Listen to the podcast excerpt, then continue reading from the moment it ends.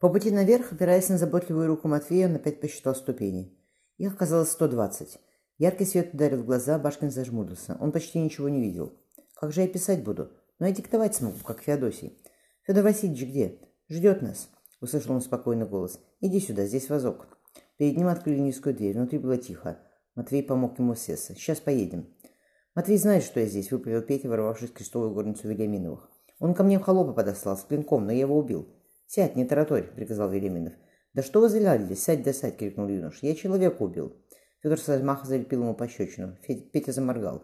«Ничего, утешил Велиминов. У каждого свой первый раз бывает. У меня в 15 лет все случилось. Я с тех пор не считал их». «Вы воин, вы другое дело». Петя бросил в глаза, как пострел всего за несколько дней Федор Васильевич. «Ты теперь тоже воин. Ты царю дорогу перешел. Думаешь, сие, сие тебе так просто, себе тебе так просто с рук сойдет? Сейчас Марфа с матерью спустится. Благословим вас». Они стояли в разных углах горницы. Марфа с заплетенными косами в нежно-зеленом летнике показалась Петиной девчонкой, видимой им подмосковной. Она зашла с опущенной головой, искоса взглянув на него, запрызганного грязью, с влажными от дождя волосами. «Сватается к тебе Петр, дочка», — взяла ее мать за руку. «Что скажешь?» Марфа только кивнула. «Венчаться вам надо немедленно».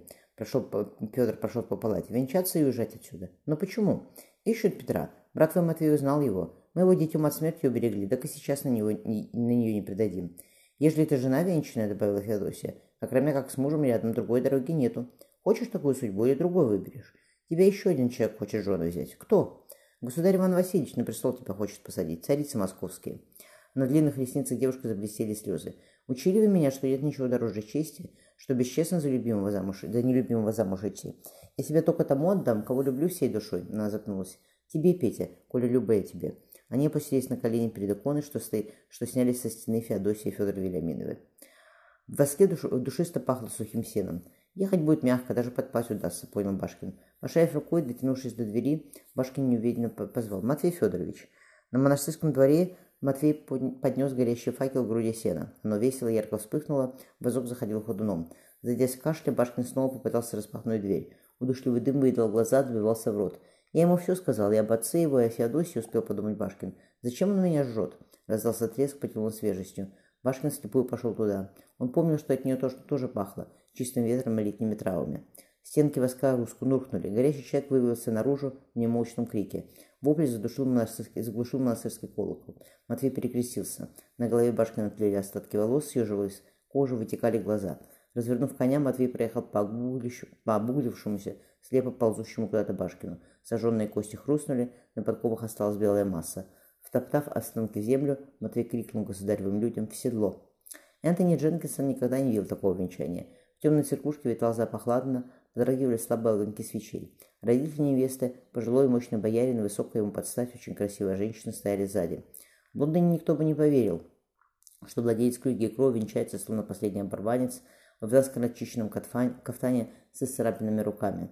И Маша ли Петр произволение благое, непринужденное, крепкую мысль, поедете себе в жену, поедете себе в жену сию Марфу, и уже здесь перед тобой видишь, спросил высокий монах а, в потрепанной рясе и надвинутом на лицо клубуке. И мам, честный отче, всего ради оставить человека, отца своего и матери, прилепится к жене своей, и будет она в плоть едину, тайна сия велика, два в плоть, в два в плоть едину, тайна сия велика есть.